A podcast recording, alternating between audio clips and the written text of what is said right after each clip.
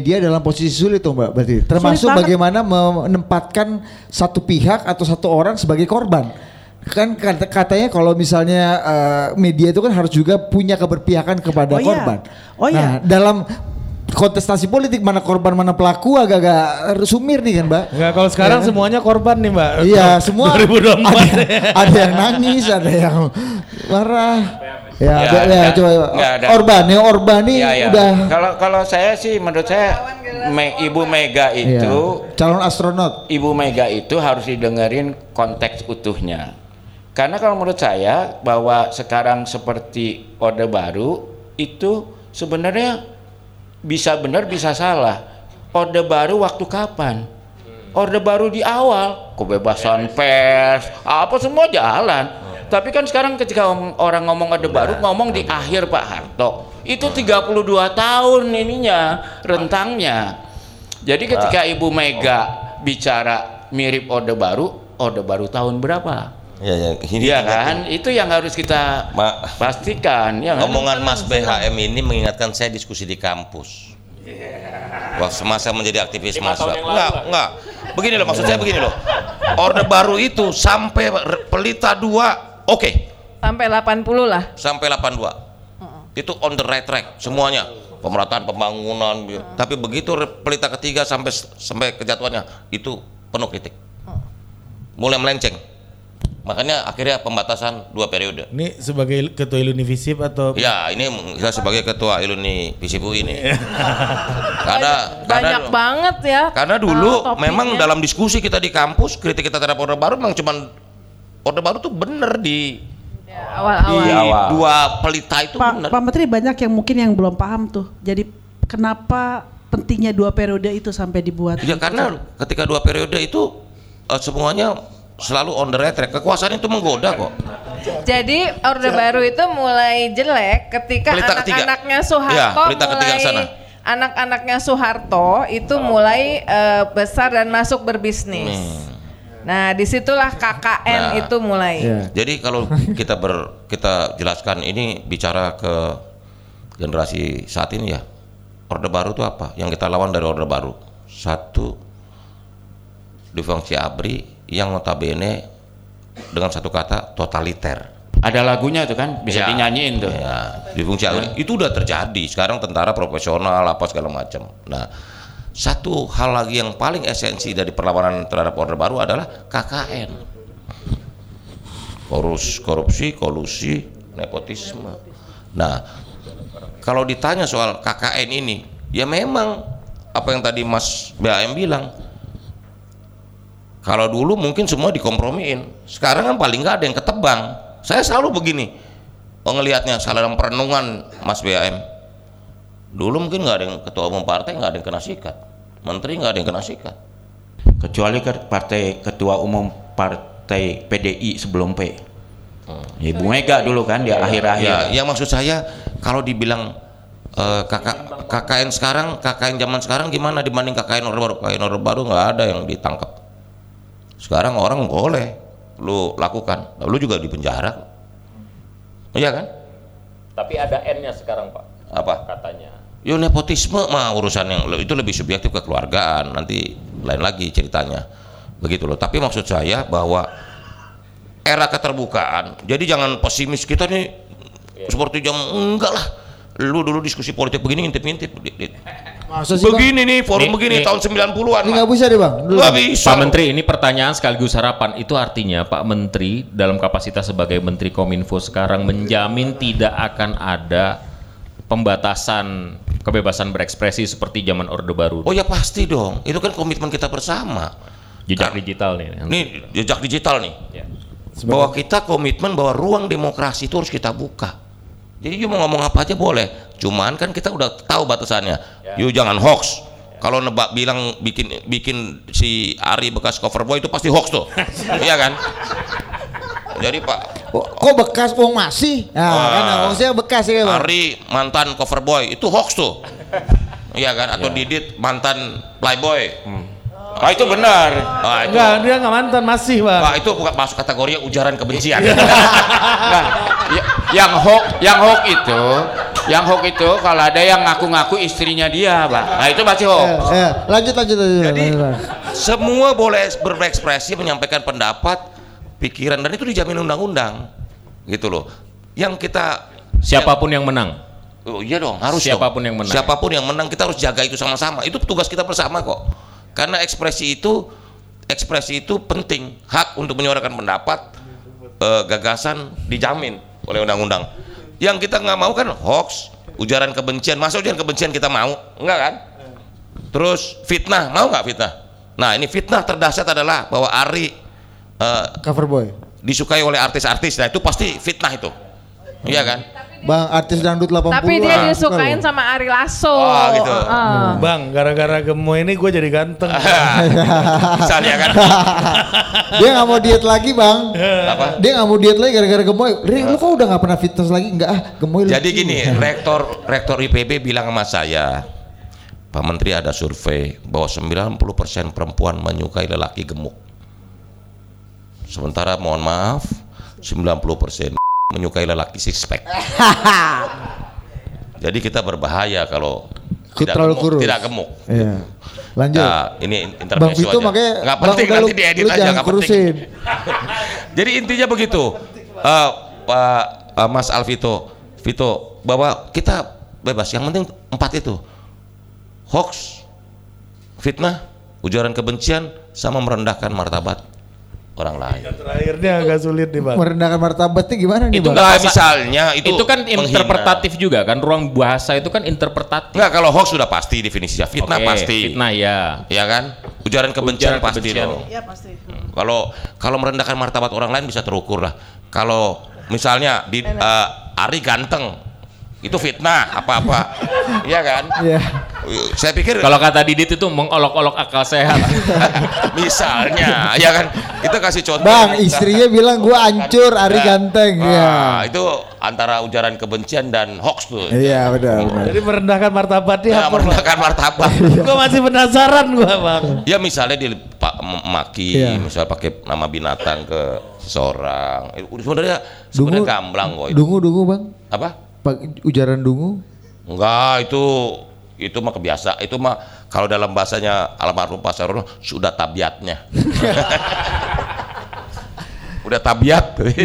Rindu juga kita merokai nih. Ini udah Jadi, tabiat. jadi kalau Iya. ngata-ngatain orang cebong, Iya. kampret itu merendahkan martabat Mer- ya. eh, penghinaan itu kan sebenarnya sama dengan ujaran kebencian, penghinaan dan Iya. merendahkan martabat. Jadi merendahkan martabatnya apa? Gue juga penasaran. Enggak nih. merendahkan martabat orang lain misalnya apa ya? Contohnya ada dia punya Ya dia pasti nggak berani sama gini-gini mbak. Pasti kami berdua Ya. yang akan jadi korban. Eksploitasi Nah, kekurangan-kekurangan. saya- saya- misalnya. begini, su- saya supaya Coba lu rendahkan kami berdua. Ya, Nah, ya, lebih baik ah, jadikan kami objek ini bang. ya merendahkan martabat. Merendahkan martabat eh, nggak boleh kecuali kalian. Kalau berdua ini udah siap direndahkan. Betul, betul. Memang kami underdog bang. Iya. Iya. Iya. Ya, BHM, seperti itu lah. Iya. Jadi maksud saya enggak lah ini bukan sesuatu yang Iya. sumir. Ya namanya hoax definisinya jelas kok. Mana sih yang nggak jelas? Kabar bohong. Nah. Iya kan? Ujaran kebencian masa enggak sih? Nggak jelas, nggak bukan karet nih, bukan sesuatu yang karet diskusiin. Fitnah jelas, ya kan?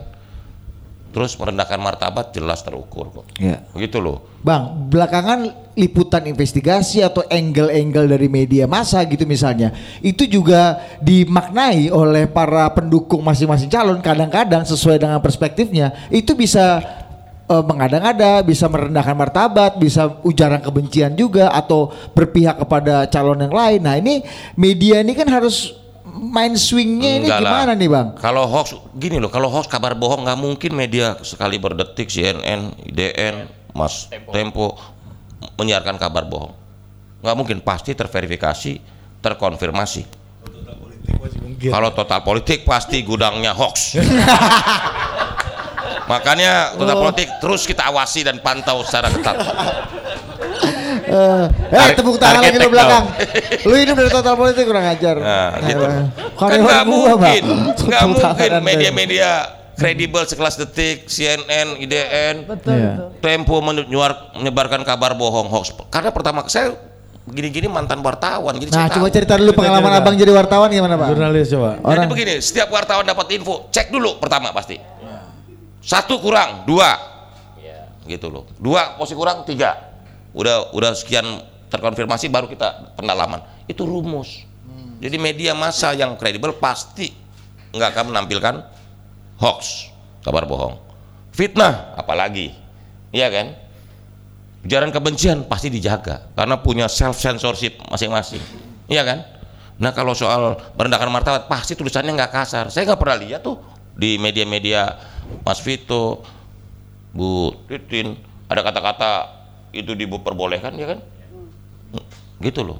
Merendahkan martabat orang lain. Sebut aja sebutin Ari bersama binatang begitu. Ari kecoa gitu aja ya binatangnya biar ini. Yang nggak lebih sadis mungkin. dong bang, kurang sadis Apa? itu.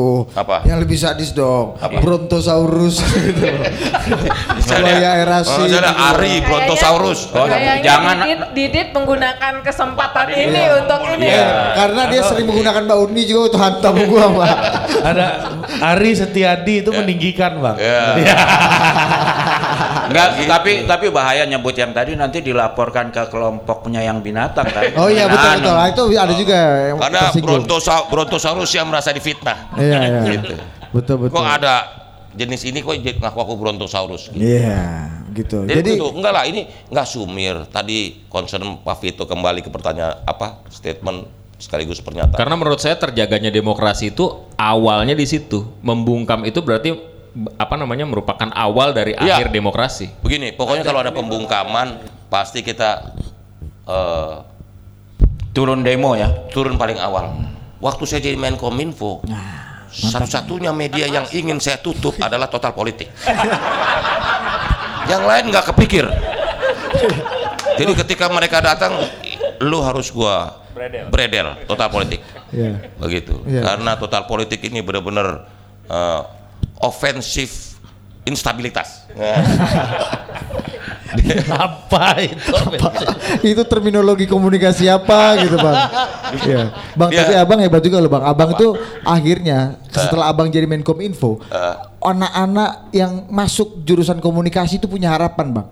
Tadinya nggak ada anak-anak jurusan komunikasi itu ujung-ujungnya paling jadi sales bang ya kan, jadi wartawan, jadi iya kan macam-macam. Ini akhirnya punya oh menteri komunikasi gue lulusan Gitu. sarjana komunikasi pertama kali nih bang. Enggak juga. Eh, ketua DPR dong siapa? Lulusan Komunikasi. Ya? Komunikasi. Iya, iya maksudku Enggak, dulu pas Profesor- Menkom Info. Profesor Alwi Dahlan. Itu kan Menteri Penerangan, Enggak, beda. iya, iya, iya. Menteri Ini Penerangan, Kominfo. ini Kominfo. Jadi Bang Muni ini memberikan harapan Jadi- bagi jurusan komunikasi bahwa ujung-ujungnya karir pet kita bisa jadi Menteri Kominfo. Jadi Bel yang, gimana, Bel? jadi yang pasti begini, kita harus menjaga demokrasi kita dengan memberikan ruang seluruh warga bangsa masyarakat untuk bersuara Iya. apa pun dan kita harus optimis loh terhadap proses demokrasi ini. Bayangkan Hmm. setelah 25 tahun reformasi, sekarang kejahatan di level apa pun bisa menjadi viral. Misalnya. Banyak apa pun. Misalnya tadi kepala desa ngancem tuh untuk milih untuk milih salah satu kandidat tertentu ya. Nomor, nomor berapa Abang Nah, tahu? nggak nggak tahu itu. Pokoknya yang pasti Iya. Yang pasti dia ngancem kalau enggak ntar bantuan sosialnya di desa ini warganya catetin aja nanti viral. Ada tuh Bang. Lu ada di Pandeglang kok udah viral kan? Hmm. Kamu ini nggak baca berita ya? Iya kan? Misalnya contoh Seneng banget Bang. Rakyatnya seneng kalau kita susah nih Bang. Bang. Iya. gantian dibully. Maksud maksud pembawa acara terus yang ngebully kita ya kan. Jadi semua hal yang kecil langsung bisa diselesaikan. Karena apa? Karena keterbukaan, sosial media juga cepat gitu loh. Jadi mana bisa sih orang sewenang-wenang di hari hari gini gitu loh. Iya kan? Dan itu tidak akan berubah ya. Loh bukan kemajuan teknologinya yang nggak mungkin mau I- i- dibatasi. Ya, yang paling jelas BHM waktu ya. kasus Sambo itu. Ya. Kalau nggak ada viral. terbuka semua kasus terbuka karena partisipasi dan teknologi di Bang, masyarakat kirain BHM mau ngomong agak panjang ternyata Sambo doang nih Cuma masuknya. buat contoh. Iya. Jadi intinya begitu, Mas Vito. Kita harus optimis terhadap bangsa, terhadap perkembangan yang sekarang. Dan yang pasti begini loh, digitalisasi itu intinya apa? Tanpa batas. Wah. Makanya sebenarnya kemajuan digitalisasi ini saya cuma mau bilang nanti sebentar lagi saya akan bikin surat edaran tentang etika artificial intelligence. Karena Yang nggak beretika gimana ya Abang? ya tahu? seperti total politik ini harus terus eh, dalam pantauan ya karena saya khawatir kemajuan teknologi digital ini ternyata bukan Arya sama Budi yang nongol Eh, Brontosaurus tadi. Iya. Nah, Ya. Makanya itu bagus juga tuh kita kalau kita tiru di Amerika itu kalau apa kampanye kalau dia produksinya dengan artificial intelligence Ujian. harus diumumin di harus situ. diumumin keterbukaan kan? Oke. gitu loh. Bahwa ini diproduk dengan artificial Itu intelligence. udah lagi dibahas ini banyak memang di banyak negara udah gamang. Di Eropa gamang. Maksudnya ini apa nih barang nih artificial intelligence? Termasuk Amerika Ah, termasuk di beberapa negara maju lah yang masyarakatnya udah cerdas. Juga ini merumuskannya ini ini kan kayak pisau nih. Di tangan koki dia jadi buat masak tapi di tangan pembunuh? Perampok ya bisa jadi tukang buat ngancem kan ngancurin kan. Jadi tergantung cara makainya. Nah contohnya misalnya di Singapura itu setiap orang posting salah pemerintah suruh tegur dia suruh edit sendiri warganya gitu loh. Seperti itu. Di beberapa negara juga sedang diinin etik ya kita nanti kita udah kaji tadi habis diskusi dan rapat di kominfo nanti saya bikin surat edaran karena ini etik. Karena namanya eh, artificial intelligence etik maka lebih banyak himbauan apa gitu loh.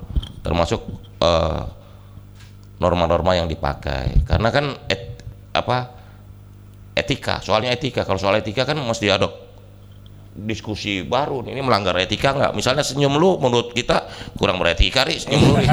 Iya kan?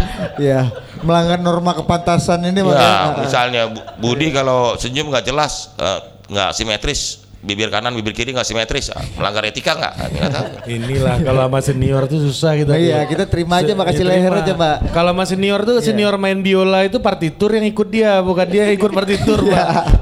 Eh, tapi Ri, aku harus koreksi dikit tuh. Tadi kita banyak ngomong netral kan. Di kode etik jurnalistik tuh nggak ada kata netral loh. Nah, Kita tuh berpihak pada kepentingan publik. Iya. Iya. Walaupun memang begitu publiknya terbelah dua sama kuat jadi susah juga nih publik yang mana ya kalau udah gitu kita ke BHM. etik yang ini normal. media di tengah tadi, angle-angle kadang-kadang kita eh, kan kita berpihak kepada korban kadang-kadang. Nah, tapi tadi kalau kata Mbak Titin, ini bagian dari game juga yang memang menganggap dirinya korban atau eh, lau ini game dari politik itu sehingga kita juga ikut menjadi amplifikator lah eh, game politik ini. Nah, gimana media sih bermain di tengah-tengah kebingungan-kebingungan ini BHM dan kita eh, mencari terangnya itu gimana? Mas? gawatnya. Tadi kan dia bilang nggak pernah baca berita. Kayaknya dia nggak pernah baca kode etik jurnalistik. Justru itu. Jadi Aduh. nah, sekarang gini, gini, gini, gini. Mumpung mumpung di acara total politik ini pernyataan Mas BHM, kenapa Kominfo mau membredel total politik? Karena dua hostnya tidak pernah membaca, Terverifikasi, terverifikasi. terindikasi tidak pernah membaca kode etik jurnalistik. Itu gua jadi gua jadiin down. mau gua jadiin kaos quotes tuh. Gua kira lu cuma nggak baca berita ternyata. Nggak baca itu kode etik jurnalistik. mau gua mikir tuh kaosnya tuh. Udah kita buka. Tapi tapi enggak sebentar. Itu kan juga jadi tantangan sekarang ya Mas BHM. Tuh dia serius nih. Artinya BHM. gini, media arus utama taat. Seperti misalnya gini deh, isu soal iklan rokok misalnya gitu.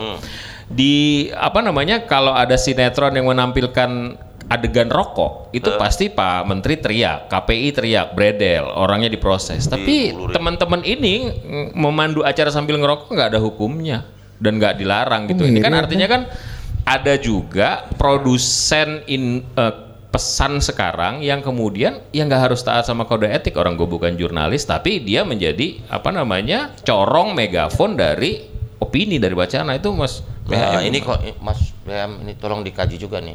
Karena memang ini concern Dewan Pers nih yang model-model Budi Ari ini mah war- maksudnya wartawan apa MC. Budi Hari menteri, Bang. Eh, Budi Ari itu masuknya relawan bang. Maksud saya Ari Budi. Ya. Ini kategorinya apa? Karya total politik ini karya jurnalistik atau bukan? Ini kita Iya kan? menghakimi nih kita. Ar. Itu loh. Harus di Se- se- sebenarnya itu dulu pernah waktu saya sama Uni di Dewan Pers. Sebetulnya tergantung mereka declare akan taat kode etik atau tidak.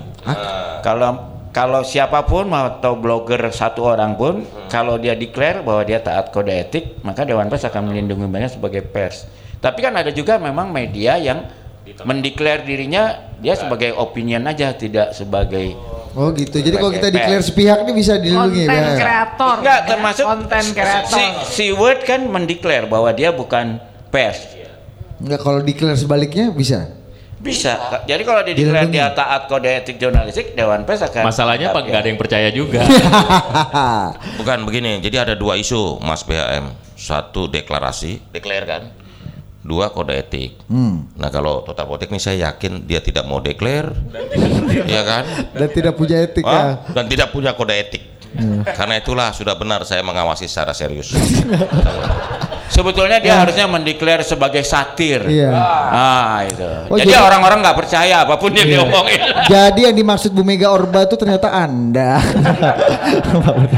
Kita Terima kasih Pak Menteri Penerangan.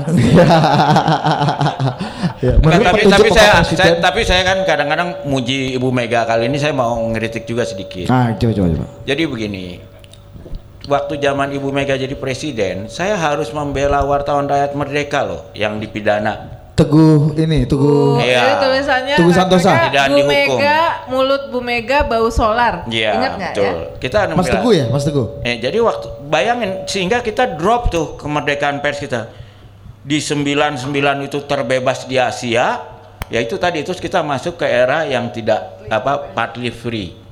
Nah kemudian setelah Ibu Mega berubah, kita naik lagi kemerdekaan pers bahkan tahun 2016 kalau nggak salah Indonesia itu pernah satu-satunya negara Asia Tenggara yang free. Nah, tapi setelah itu mulai turun lagi. Nah, memang yang kita susah itu sekarang turun itu tidak semuanya salah pemerintah ya. Karena civil liberties, civil liberties itu kan tidak hanya tekanan dari pemerintah tapi juga dari masyarakat yang konservatif. Ya, mob ya yang ya. Jadi ancaman kebebasannya nggak tunggal ya. Nah, BHM tapi ya. yang penting buat saya kita semua terutama yang muda-muda ini, kita harus hati-hati. Indonesia tuh demokrasi sekarang ini percobaan ketiga loh. Tahun 50-an kita sangat demokratis. Pelan-pelan hilang ya kan? Waktu awal Orde Baru untuk waktu yang singkat, kita sangat demokratis. P74 Cepat hilangnya gitu. Nah, sekarang itu jangan sampai kita kehilangan yang ketiga kali. Nah, sekarang itu yang makanya kalau saya tuh nggak apa-apa deh lebih bawel walaupun bisa-bisa ditegur sama Pak Menko- Menteri ya. Karena gini, kalau justru kalau jalannya pelan-pelan gitu turunnya, kita bisa kayak ka- katak di dalam air yang pelan-pelan. Mawar, tahu-tahu kita nggak sadar udah Panas. buru panas. Jadi mendingan kita, eh lompat lompat gitu teriak terus walaupun mungkin belum terlalu panas banget. Bagus. Intinya Bagus media itu meskipun sering diundang oleh presiden ke istana dapat makan ini dia udah setara sama Pemret nih Udah, udah, Eh, udah. jadi aset istana Waktu ya. itu satu bangku sama eh, satu meja sama Alvito sama Bacain Ya. semuanya Mbak, Ah, bacain. jadi di, Makan di- bakso di- dia, dimakan nambah bakso dua. somai eh, sama apa lagi lo sate, Bawa pulang asbak ya. ya. kita Oh iya fotonya. Nah, itu- Ah. itu ada ini, ini belangnya. dua ini aset istana. Tolong lihat ini. Dua tiga tiganya aset istana. Kita- Berarti total politik punya kecenderungan kayaknya. sebetulnya Kalau dilihat dari tuh, foto itu. ah, Nah, kalau foto ini Kita- cenderungannya gimana bang? foto ini bang, kecenderungannya gimana foto ini? Ini cerita masa lalu ini. acara apa itu? Iya, Nggak, akrab intinya, oh intinya kita memang eh, siapa pun sebetulnya ya kayak waktu siapa pun yang jadi presidennya itu media tidak boleh kasih cek kosong ya tidak pernah boleh ka- kasih cek kosong meskipun misalnya eh, ada yang mengatakan bahwa eh, yang satu punya track record melanggar HAM, yang satu enggak, dua-duanya karena politik tujuan politik itu adalah kekuasaan. Begitu dia sudah ada di kekuasaan, dia bisa melakukan apa saja. Termasuk ini dilakukan oleh orang-orang yang mungkin ketika belum di kekuasaan mungkin kelihatan biasa-biasa aja, innocent, sivil, apa segala macam. Jadi media Rapopo itu ya, eh, media itu watchdog kan? Jangan spesifik Jadi dia memang eh, me- me- mengawasi kekuasaan. Jadi saya rasa ini juga peran media di eh, pemilu dan pos ya. Pemilu dan pos pemilu adalah memastikan eh, bahwa apa namanya kita tidak memberikan cek kosong terhadap ketiga ya ketiga harus ketiga paslon sehingga eh, kita bisa menjadi eh, ini me- menjadi pedoman bagi eh, masyarakat pemilih ya terutama anak muda yang diserbu oleh tadi kalau dibel- dibilangin AI AI itu ada paslon yang isinya fotonya tuh hasil AI itu imut-imut gitu kan. Sebut Mbak. Udah ada jaminan kebebasan berekspresi tuh. Pak. Nah, ada. Ya, Jadi itu aja sih. Enggak, jadi saya punya mungkin Pak waktu itu Mas beliau masih di Projo ya. Saya ingat di tahun Sekarang juga masih mas. Ya, masih ketua umum. Dulu belum Iya. ketua umum kayaknya. Udah dari Udah, awal udah ya. Dari sejak Oh, masih enggak, pikiran i- dia udah ketua umum bang. Mungkin Mas. mungkin ingat nggak ikut nggak dulu waktu Pak Jokowi ke kantor Tempo. Awal-awal sekali ya. Lalu kita ingetin Pak sekarang kita mendukung tapi Bapak jadi presiden kita akan kritis. Ya dia bilang rapopo. Nah kan, karena ke semua c- presiden yang belakangan itu saya selalu ceritain tentang Ali Sadikin. Gubernur Ali Sadikin itu diangkat jadi gubernur, dia tuh dua hal yang dia lakukan. Pertama dia dirikan LBH pers, eh, LBH yang selama gubernur Ali Sadikin jadi gubernur 600 kali LBH itu membantu rakyat menggugat gubernur. Dan yang lebih gila 200-an kali kalah gubernur DKI. Tapi LBH ketika itu hidupnya dari gubernur DKI. Karena buat Ali, saya pernah tanya Bang Ali, gimana nih kalau orang Sunda kan bilangnya di Poyok, di Lebok nih, LBH. Dia bilang, oh itu kan pendidikan hukum yang bagus buat rakyat. Saya tahu tuh rakyat kecil saya, begitu mulai, beliau kan yang mengenalkan real estate, bahwa pengusaha-pengusaha ke Amerika lihat real estate. Dia tahu, begitu mereka pengusaha balik, dia gusur-gusur orang. Rakyat kan surat-surat tanahnya banyak yang nggak beres kan? Tapi dibela. Tapi dia bilang mau ke pengacara nggak punya duit. Ada dibikin LBH jadi dia bilang itu pendidikan hukum. Jadi rakyat itu tahu. Dan kalau LBH nggak pernah menang siapa yang percaya LBH jadi dia bilang itu alat kontrol saya pada anak buah saya yang nakal-nakal. Mungkin disogok sama real estate katanya.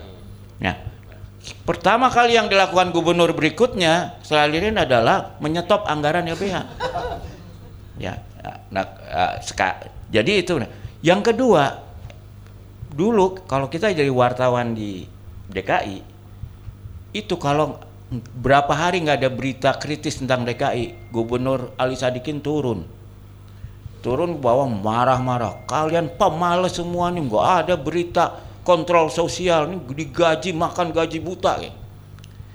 karena dia dia merasa memang tugasnya dia me- merasa terbantu oleh pers untuk menjaga apa eh, government dia ya.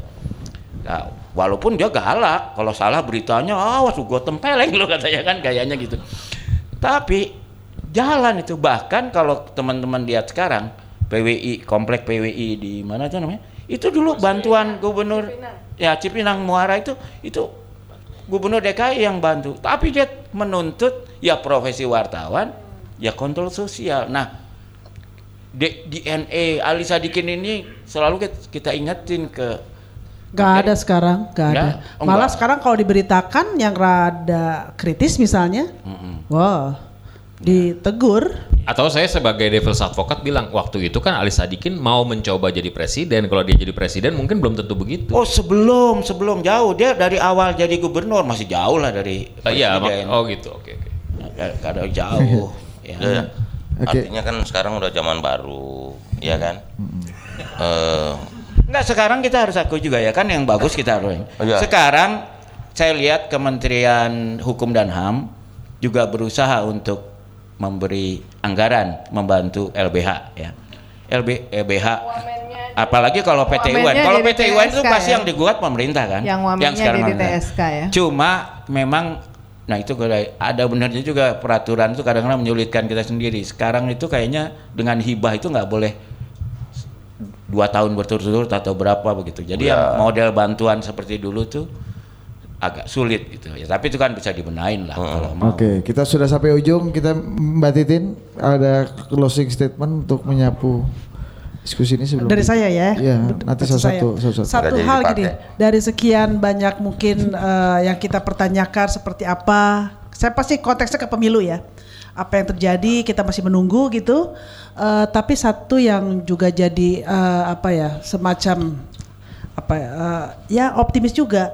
Tahun ini istilah kita menistakan binatang sudah tidak lagi. Itu kan cebong eh, se- sebelumnya eh, cebong, kampret, terus kadrun, terus apa lagi lawannya tuh?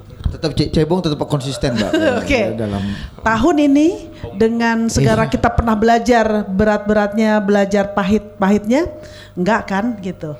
Ada sadar kemajuan, ada kemajuan. Em, kemajuan lain kita tunggu nih. Karena sebagai media sebenarnya setiap kali pemilu kita jauh-jauh udah mengatakan tahun itulah tahun di mana media bisa mendapat banyak hal kontennya, materinya, tahunnya media lah ya. Termasuk juga mungkin harus cuannya gitu. Eh, dan kita sudah menyiapkan ini banyak. Tadi Mbak Uni menyampaikan bahwa setiap newsroom pasti merefresh lagi, mengingatkan lagi. Sama di CNN juga kita punya standar and practice atau SNP. Selain kita punya kode etik, kita kita latihan lagi, ngingetin lagi, simulasi lagi, diskusi lagi tentang itu persiapan. Tapi bagaimanapun kita membutuhkan eh, yang kita apa yang kita angkat adalah ininya sistem pemilu kita. Kita membutuhkan semua pesertanya, kontestan, semuanya, termasuk pemerintah, termasuk polisi, termasuk TNI, media juga, eh, terus apa lagi? Semua stakeholder ya.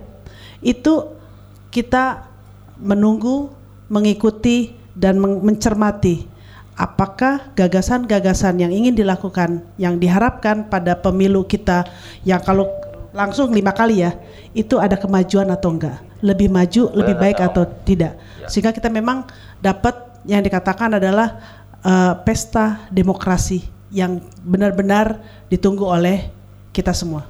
Itu saja kode saya. oke mbak Titin bang Vito Uh, saya pertama mengucapkan uh, selamat buat Budi dan uh, Ari ini apa namanya kantor barunya. Ini mereka kantor baru loh. Jadi uh, uh, total politik itu uh, apa namanya uh, mengeksploitasi kalian sehingga akhirnya mereka punya kantor baru gitu. Kantornya keren, mudah-mudahan lebih produktif.